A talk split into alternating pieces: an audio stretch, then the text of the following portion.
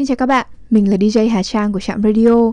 Chào mừng các bạn đã đến với chuyên mục Radio Văn học được phát sóng hàng tuần trên các kênh SoundCloud, Spotify, YouTube, Zing MP3, Apple Podcast và Google Podcast của Trạm Radio. Hiện nay chúng mình đã thành lập nhóm Facebook có tên nơi ấp ủ những tâm hồn văn chương và chúng mình đang tổ chức mini game trong nhóm. Mời các bạn cùng tham gia để thảo luận và chơi mini game nhé.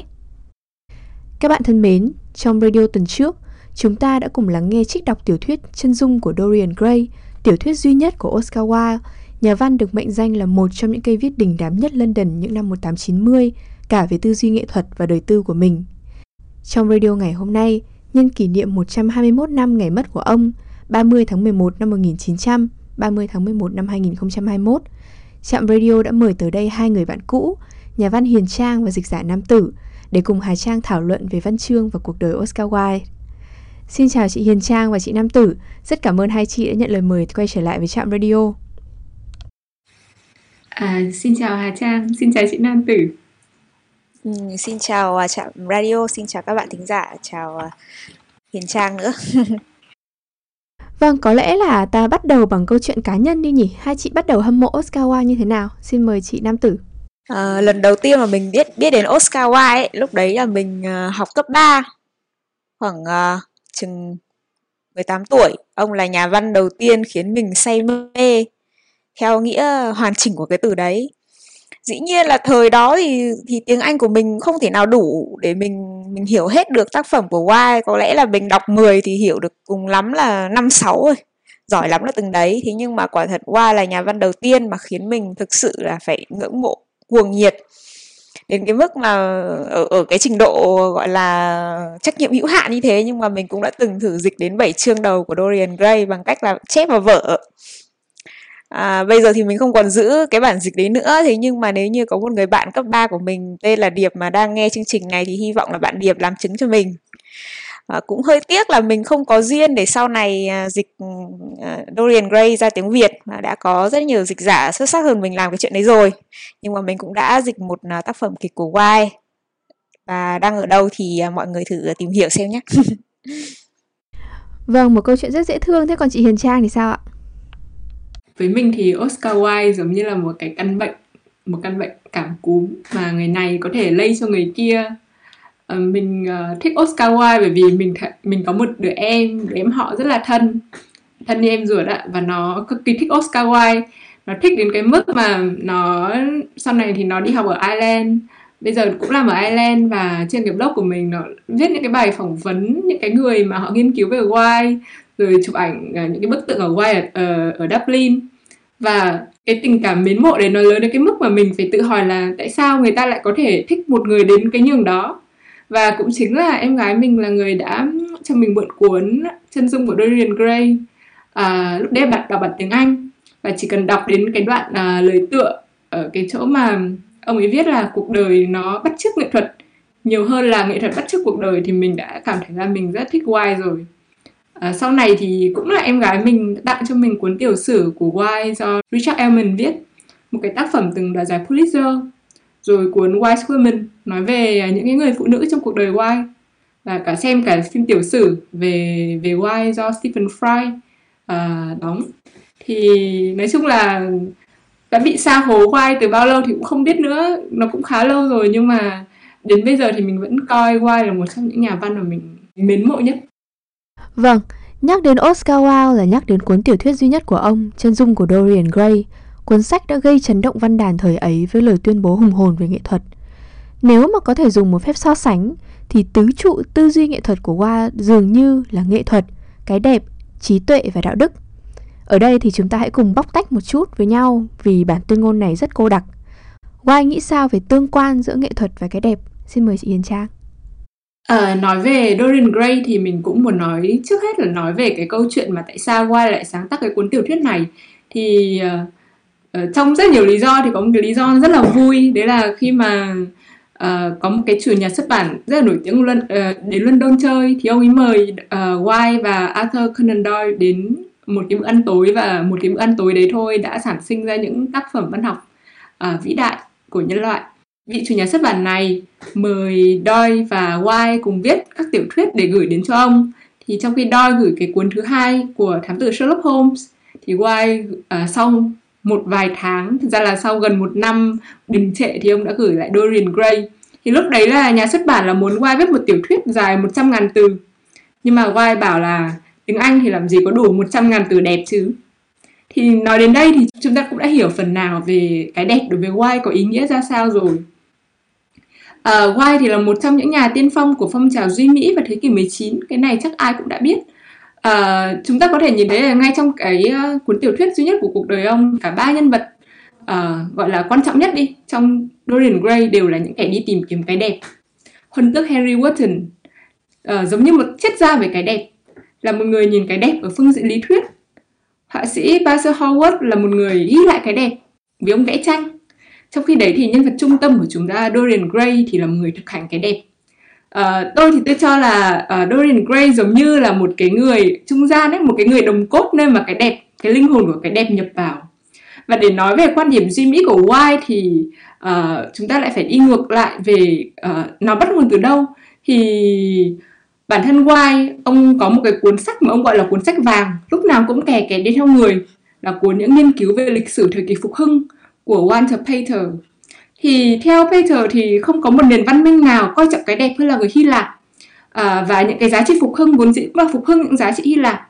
Đó là thời đại mà con người được tụng ca chỉ đơn giản vì anh ta đẹp thôi. Cứ đẹp là anh ta đã được coi trọng rồi. Và chúng ta cũng có cảm nhận rằng ở đâu đấy thì Dorian, Dorian Gray cũng đẹp như một cái chàng lực sĩ ném đĩa với một cái tỷ lệ cơ thể cân đối và hoàn hảo như một người Hy Lạp. À, bản thân trong chân dung của Dorian Gray khi mà mô tả à, cái hình dáng vẻ đẹp trai nứt ngây của anh này thì White cũng nhiều lần là so sánh anh với cái vẻ đẹp thật toàn thật mỹ của một bức tượng điêu khắc Hy Lạp. Và nếu mà đã nhắc đến Hy Lạp thì ta lại phải nhớ đến quan điểm của Plato rằng mọi thứ trên đời này đều chỉ là bản bắt chước vụng về của một cái ý niệm hoàn hảo.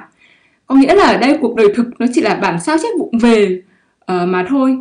Và Oscar Wilde thì không dưới một lần uh, cả trong cái tựa đề của Dorian Gray này cả trong cái tiểu luận The Decay of Lying này ông cũng khẳng định là nó nghệ thuật nó bắt đầu từ một cái kiểu trang trí trừu tượng. À, toàn bộ là nó nó đều xoay quanh những cái gì đấy không có thực những cái gì đấy mà nó không tồn tại. Và đấy là cái giai đoạn thứ nhất của nghệ thuật.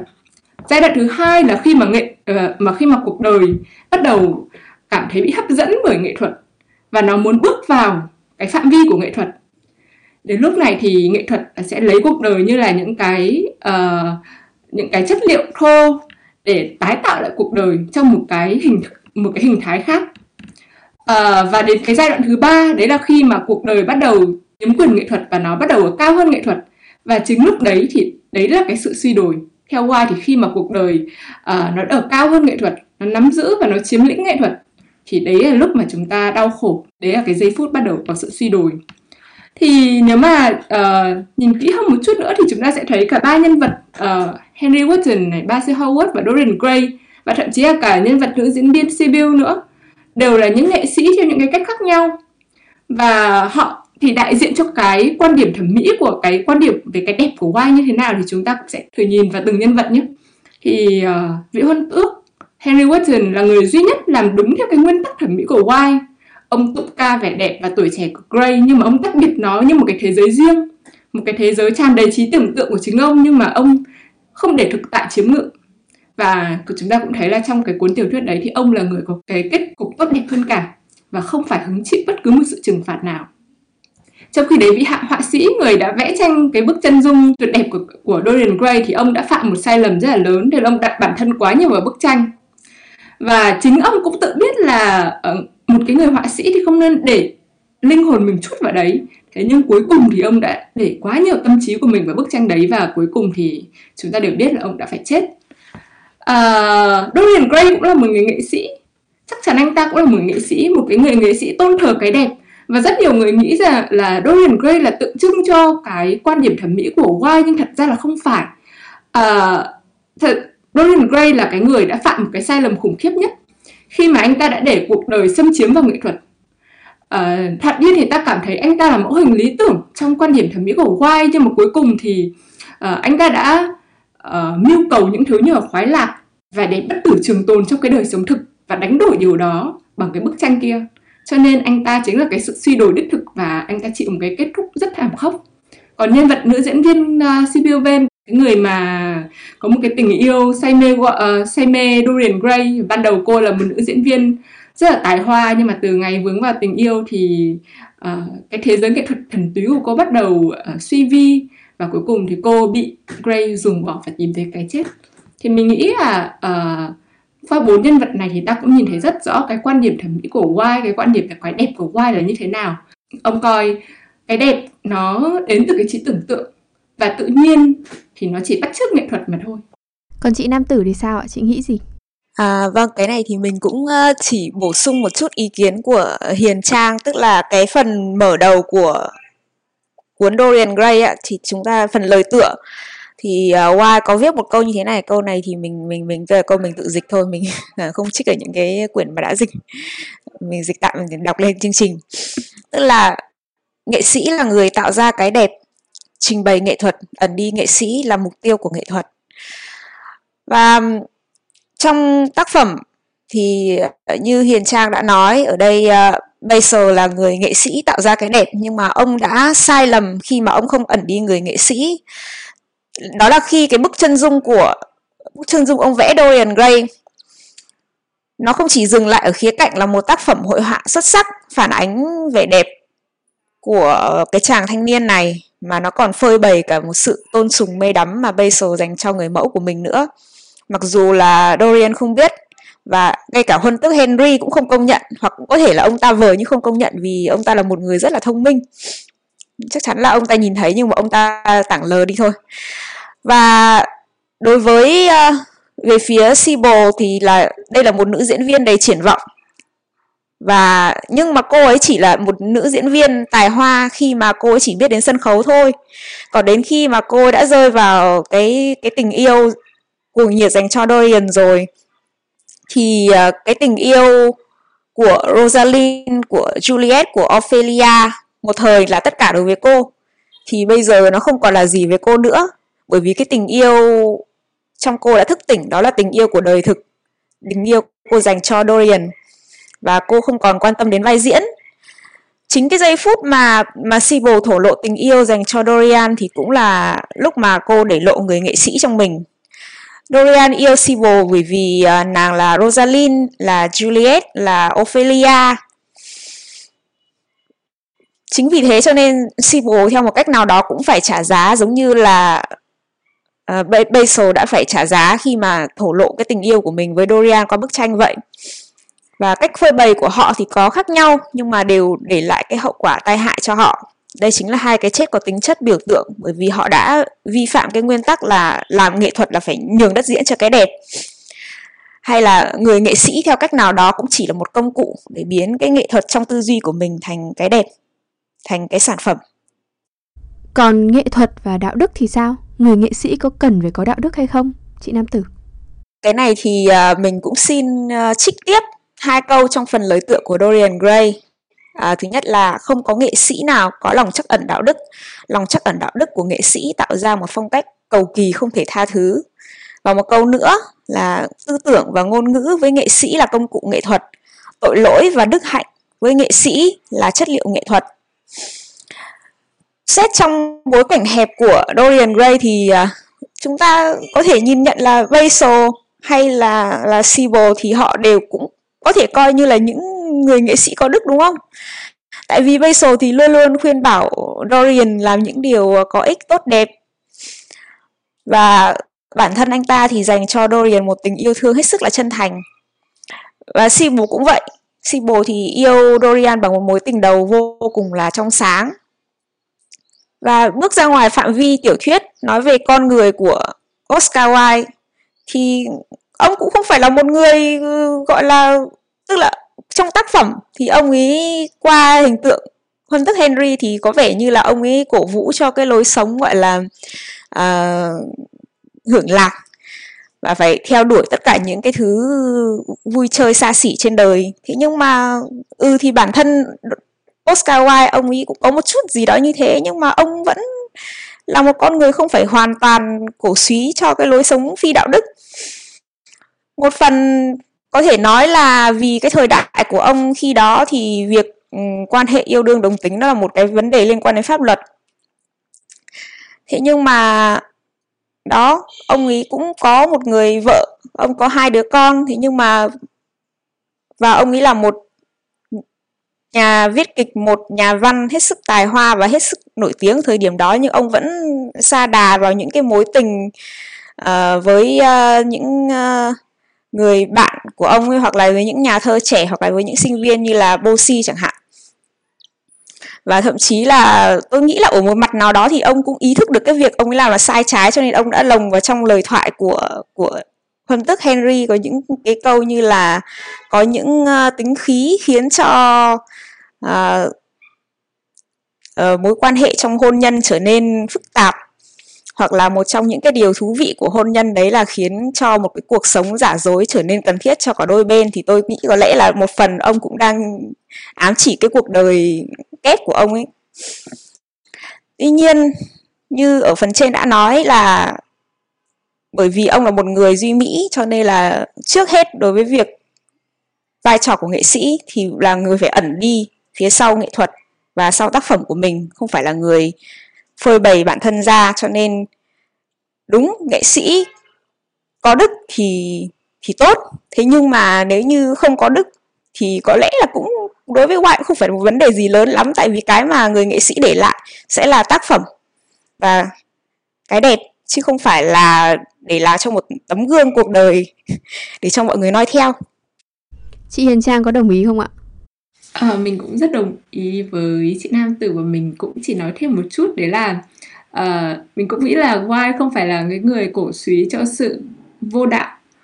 Uh, ví dụ như là khi mà mình đọc cái của một cái chuyện rất là ngắn của ông tên là chú bé sao băng thì phải thì rõ ràng khi mà một cậu bé vô đạo thì cậu ta phải trả giá bằng vẻ đẹp.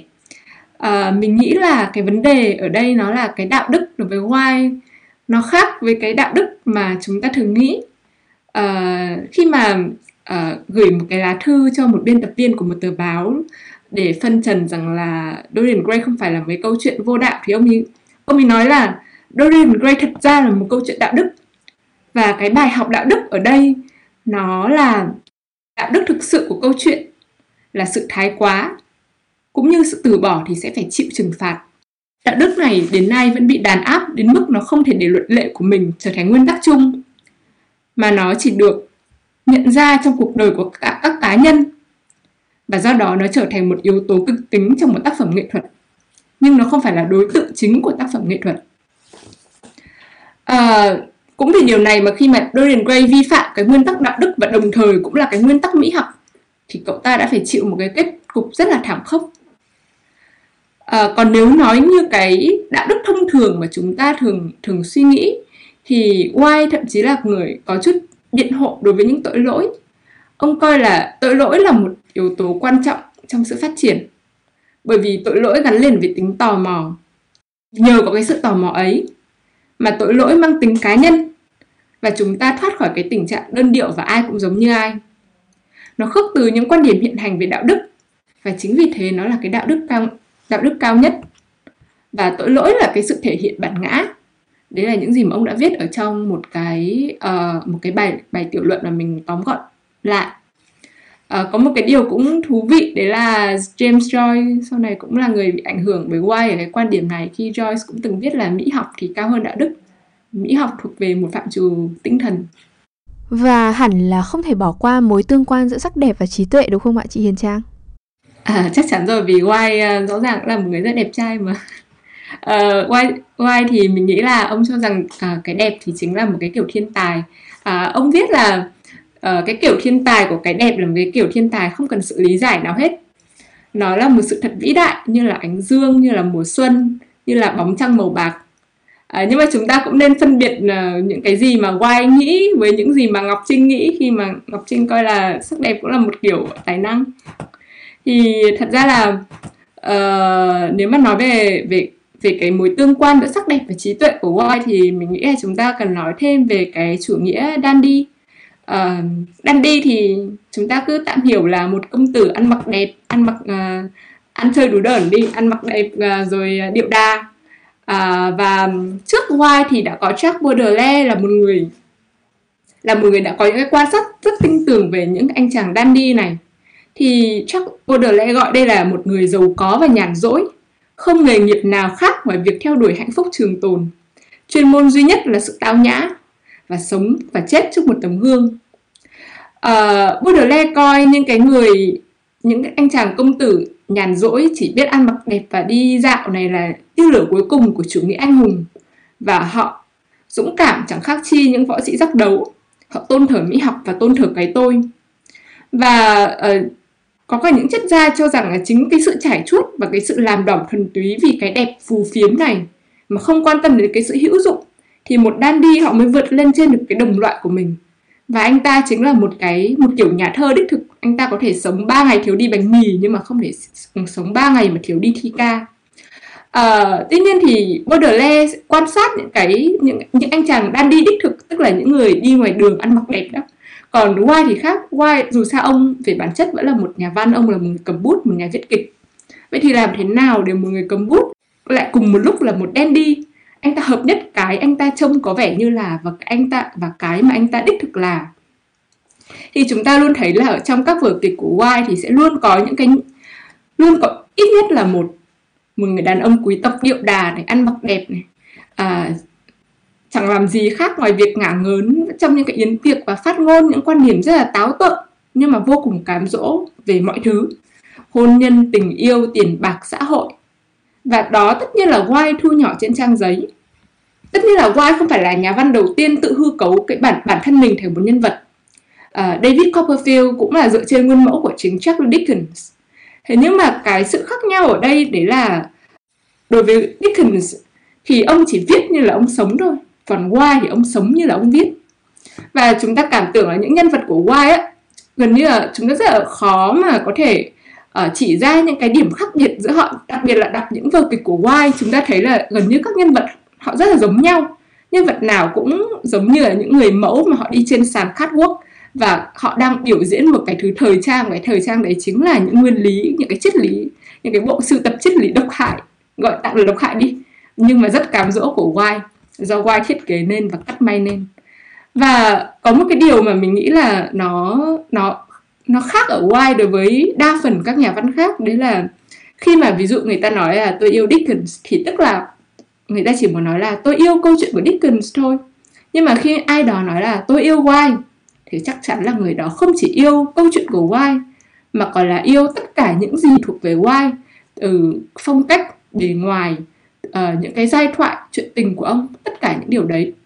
Và White giống như một trong những nhà văn đầu tiên tôi nghĩ là một trong những nhà văn đầu tiên tạo ra được một cái một cái mối liên hệ rất là sâu sắc giữa cái vẻ ngoài của ông và cái trí tuệ của ông và tạo nên một cái thứ gọi là một cái sinh thái văn chương á.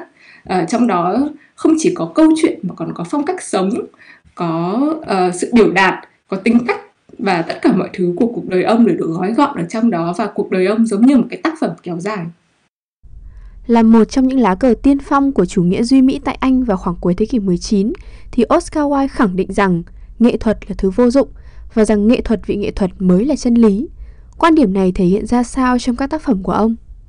Trước hết thì uh, tôi lại muốn đưa ra một chút bối cảnh cho câu nghệ thuật là vô dụng bởi vì đây cũng là một câu nằm trong phần lời tựa của cuốn uh, chân dung Dorian Gray. Khi cuốn sách này lần đầu mà ra mắt bạn đọc thì nó chỉ có 13 chương thôi và nó được đăng trên tạp chí ờ, uh, Living Court năm 1890 và dĩ nhiên là cái sự ra mắt của nó đã làm dậy sóng dư luận. Về sau khi mà ra mắt cái phiên bản 20 chương năm 1891 phổ biến hơn bạn đọc đấy chính là cái phiên bản mà thường xuyên là được được dịch và được đọc hiện nay.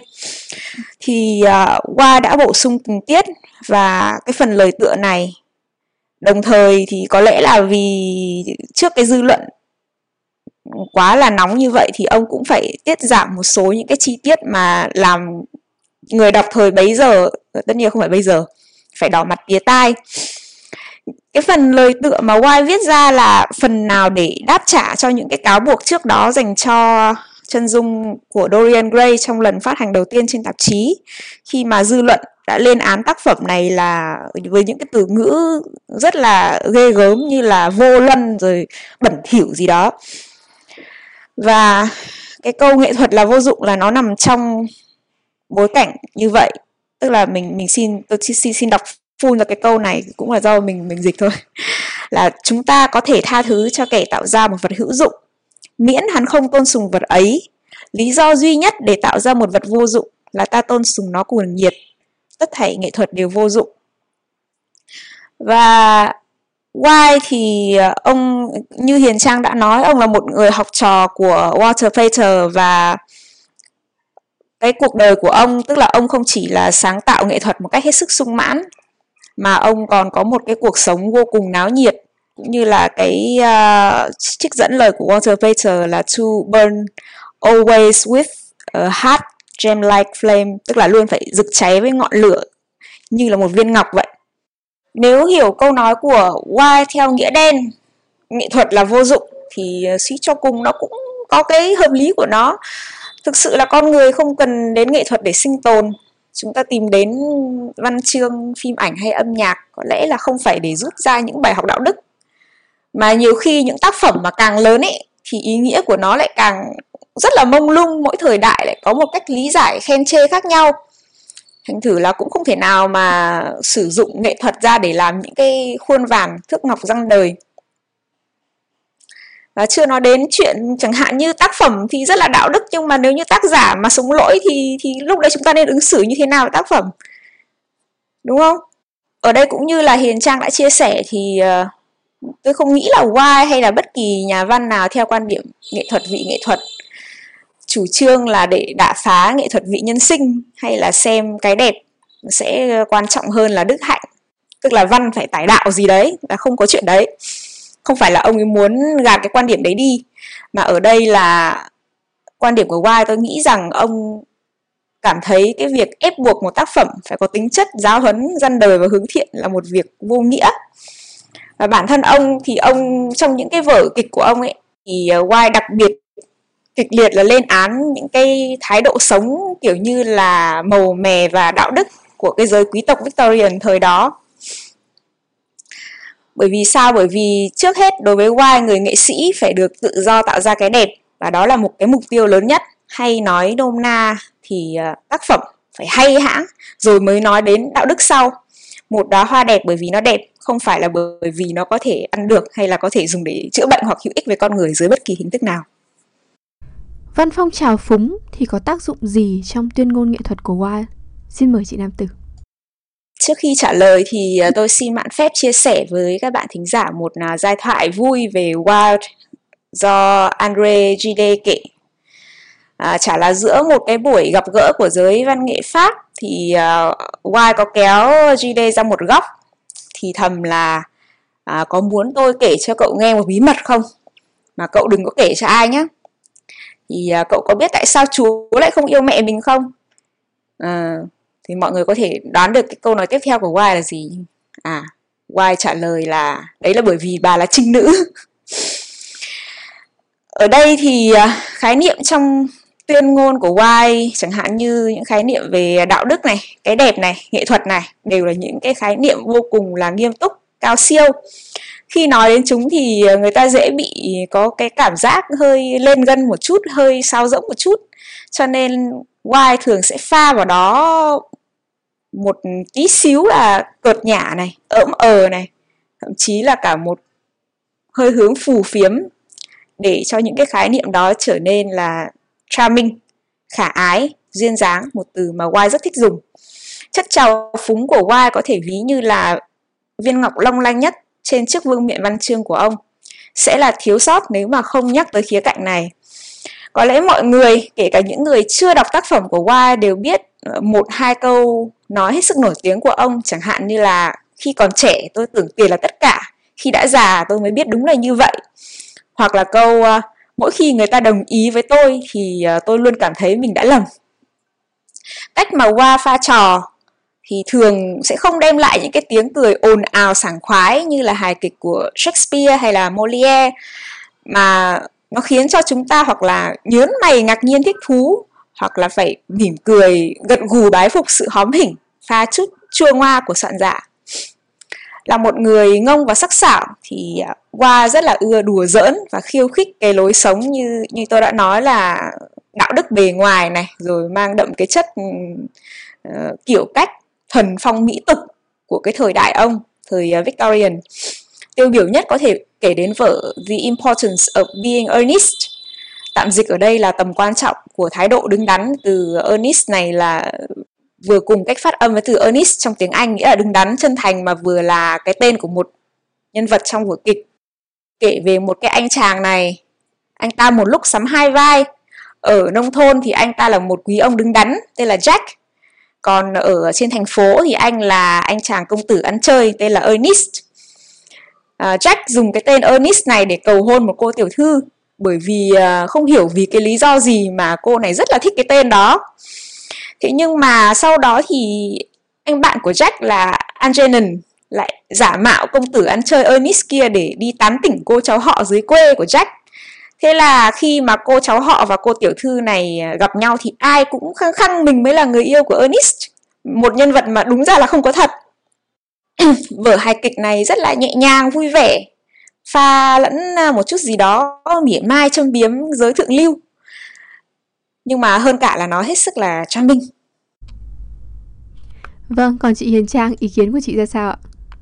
Uh, mình cũng rất là thích vở kịch uh, uh, The Importance of Being Earnest. Thật ra là mình uh, thích dịch cái tên này nó là tầm quan trọng việc trở thành earnest. Bởi vì uh, uh, cá nhân mình thì mình thấy cái cái cái buồn cười nhất ở đây uh, cái mà khiến cho mình buồn cười đấy là tại sao lại có cái chuyện là có những cô gái thích người yêu mình tên là Ernest? Và nếu như anh ta không phải là Ernest thì chưa chắc là đã yêu anh ta. Nó là một cái tình huống rất là có hơi một hơi có một chút màu sắc giả tưởng.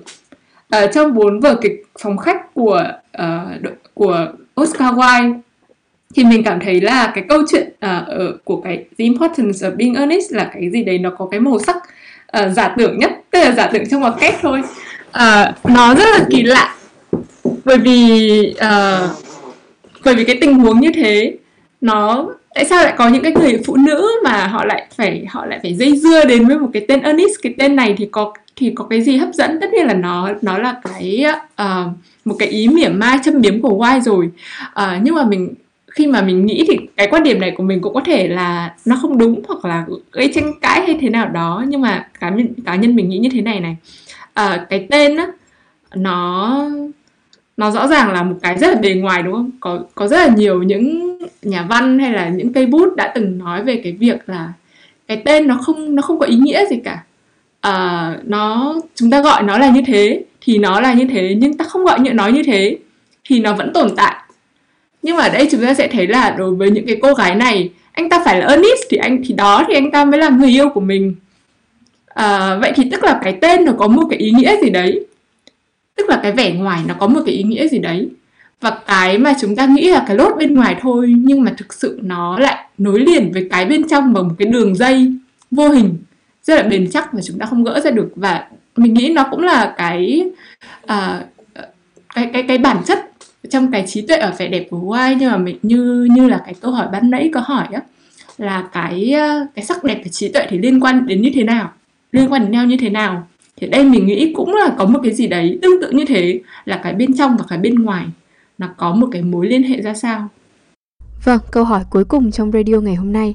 Không chỉ sáng tác những án văn chương gây sốc Mà đời tư của Oscar Wilde cũng tốn giấy mực không kém. Vậy thì có mối liên quan nào giữa đời sống cá nhân và sáng tác nghệ thuật của Wilde hay không? Xin mời chị Nam Tử. Uh, Wilde từng nói như thế này. Tôi đã dồn cả thiên tài của mình vào cuộc đời. Tôi mới chỉ đem tài năng vào tác phẩm. Khi ở đỉnh cao danh vọng thì hình tượng của Wow gần với một ngôi sao. Bây giờ bây giờ chúng ta có thể coi như ông là một à, celeb hay là một influencer ấy. Why vừa là con người theo đuổi tri thức hàn lâm và cái đẹp. Nhưng mà ông cũng vừa là một kẻ ưa khoa trương, hưởng thụ. Ông à, thích ăn ngon mặc đẹp và ông tiêu tiền như nước. Ông có tiền bạc, có danh tiếng và có một gia đình. Và xuất thân của ông cũng rất là danh giá nữa. Thế nhưng mà ông vẫn bất chấp để xa lầy vào những cuộc tình đồng tính mà có thể cướp đi của ông tất cả mọi thứ. Và đúng là nó đã cướp đi của ông tất cả. White thì cũng từng đại khái phát biểu là như thế này, tức là huân tước Henry là cách thế gian nghĩ về ông, còn à, Basil mới là cách ông nghĩ về mình. Điều này rất là chớ trêu, lại phản ánh rõ nhất qua cuộc tình đồng tính rất là oan nghiệt giữa Oscar Wilde và huân tước Alfred Douglas, hay còn có tên là Bosie, tên gọi ở nhà. Bosie không phải là người tình duy nhất hay là đầu tiên của Wilde, nhưng mà lại là người ông yêu nhất và cũng là kẻ hủy hoại cuộc đời ông. Bosie và Wilde gặp gỡ nhau năm 1891 lúc đó thì uh, đang là một ngôi sao rực rỡ trên văn đàn. Còn Bosie thì mới chỉ là một cậu sinh viên quý tộc của đại học Oxford thôi. Và lúc này thì Bosie tiếp cận Wilde với tư cách là một người rất hâm mộ cuốn uh, chân dung Dorian Gray của ông. Tôi thì tôi thấy khá là lạ ở chỗ nguồn cảm hứng cho nhân vật Dorian Gray một phần xuất phát từ John Gray, một nhà thơ trẻ với khuôn mặt rất là thanh tao và tuấn tú. Và nhà thơ này cũng từng có một mối quan hệ khá là thân thiết với Wilde. Thế nhưng mà xét ngoại hình ấy thì ờ, lại có nét giống với mô tả về Dorian trong sách hơn.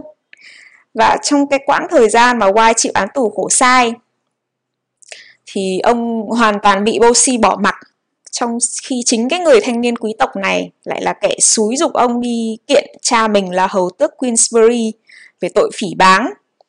Và đổi lại thì ông ờ, hầu tước Queensbury này đã tố cáo Wilde tội kê gian. Một trong những cái bằng chứng chống lại Wilde khi khi ông ra tòa lại chính là cái cuốn tiểu thuyết về The Picture of Dorian Gray. Nó rất là ngang trái là như vậy và nếu như mà mọi người đã từng đọc cái tác phẩm ờ, uh, De Profundis cái này thì mình cũng không biết tiếng Latin nên mình cũng không biết đọc thế là đúng hay sai. Tôi thì tôi rất tin là White nói thật thôi thì qua tác phẩm đó chúng ta cũng có thể thấy là dường như là Bosi không phải là quá yêu thương gì White cả. Đọc lên thấy Bosi là một người tính tình thì coi như là xấu từ đầu đến cuối đi giống như là một con người không biết điều này rồi xa đọa chắc táng dường như là đến với Y chỉ là để đào mỏ. Thế nhưng mà Y lại rất là yêu cái cậu thanh niên này và ở đây thì tôi xin đọc một cái đoạn mà tôi tôi tạm dịch để cho các bạn ừ, thính giả trên trạm radio nghe, để nghe để biết về cái tình cảm mà Y dành cho Bosie là như sau. Cậu có thực sự nghĩ rằng trong tình bạn của chúng ta có giây phút nào cậu xứng đáng với tình yêu ta bày tỏ với cậu? Ta biết cậu không xứng nhưng tình yêu không thể trao đổi ngoài chợ, cũng không thể đo đếm bằng chiếc cân của người bán hàng. Niềm vui của tình yêu giống như niềm vui của tri thức, nằm trong cảm giác chính nó được sống. Mục đích của tình yêu là để yêu, không hơn không kém. Cậu là kẻ thù của ta. Chưa ai từng có một kẻ thù như thế. Ta trao cho cậu cuộc đời mình và cậu đã vứt bỏ nó để thỏa mãn những dục vọng thấp hèn nhất. Đê tiện nhất của con người là thù hận phù phiếm và tham lam.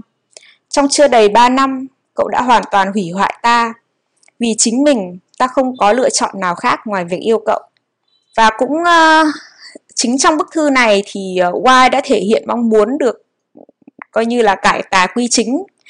Uh, thay vì truy cầu hoan lạc, ông sẽ đi tìm cái đẹp ở trong nỗi đau.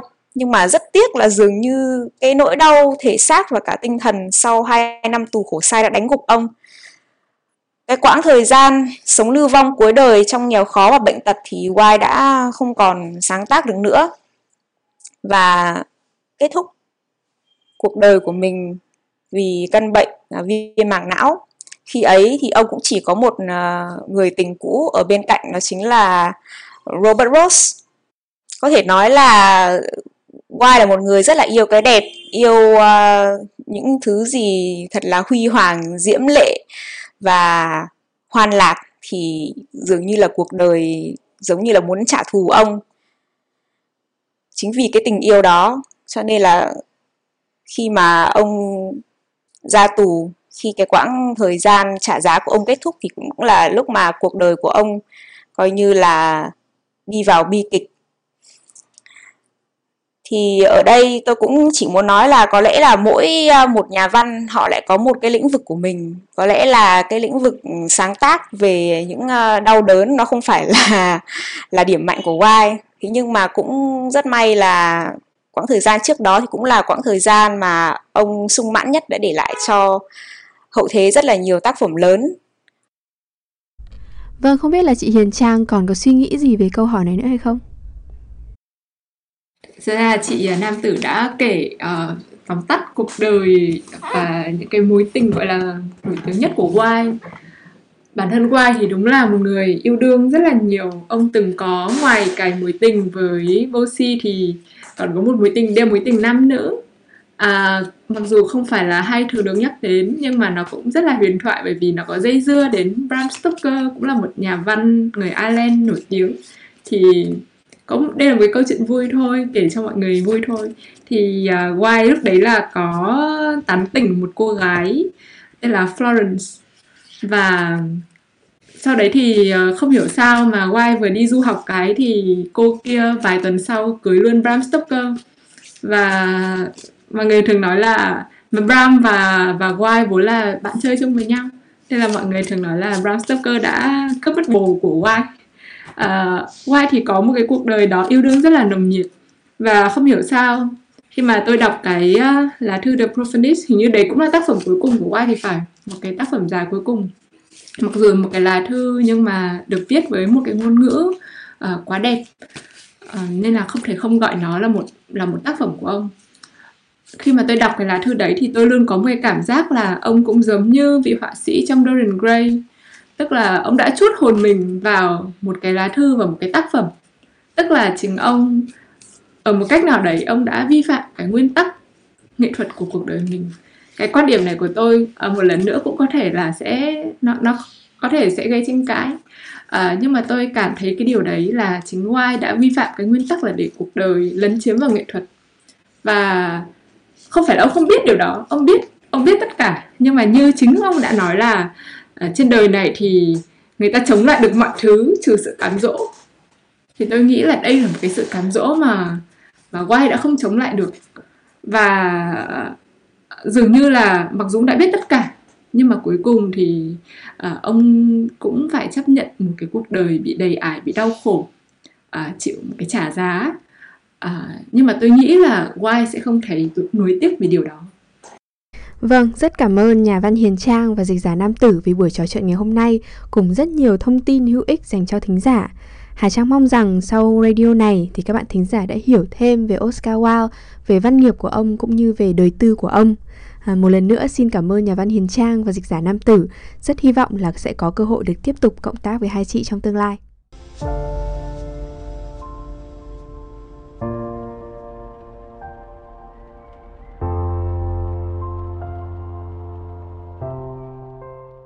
Đêm đã khuya, thời lượng của chương trình đến đây là kết thúc.